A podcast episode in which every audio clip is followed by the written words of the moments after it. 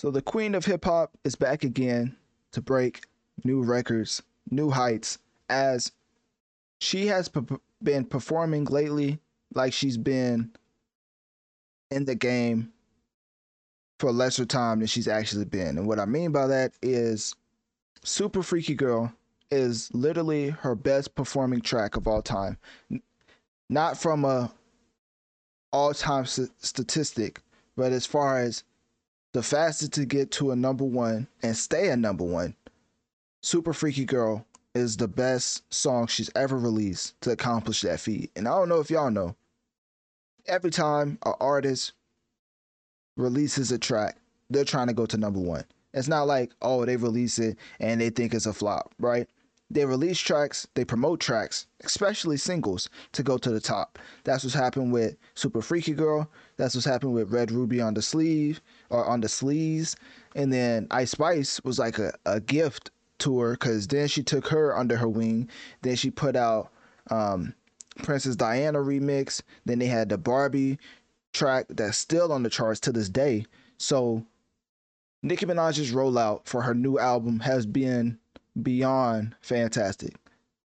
So with that being said, I expect the bars the Barbs to show out when she eventually releases her album Pink Friday 2, which I think she's literally calling this Pink Friday 2 because of the success of Super Freaky Girl. I think she realizes that these are some astronomical numbers that she's put up not only with Super Freaky Girl but with Barbie World with uh, Ice Spice and then with uh, Red Ruby on the sleeves and not even the numbers. Let's talk from a quality standpoint.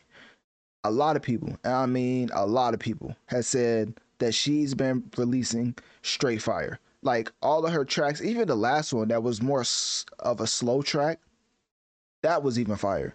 So whenever you get into Nicki Minaj's discography for the last year or two, like she's really in her prime, I would say, when it comes to making music. That's why when Pink Friday eventually comes out, or Pink Friday 2 eventually comes out November 17th, I'm going to be pressing play because I cannot wait to hear her follow up what most people think is her best album.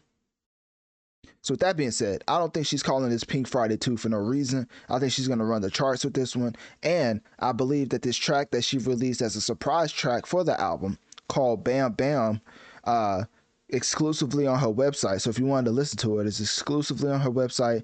And I don't know how long it's going to be up there. She says it's going to be a limited release. But basically, Bahm Bahm won the poll along with the Juice WRLD or Future feature. So Maybe we'll get that in the, no pun intended. Maybe we'll get that in the future. But for right now, she just released this track for the rollout and for the promotion for Pink Friday 2.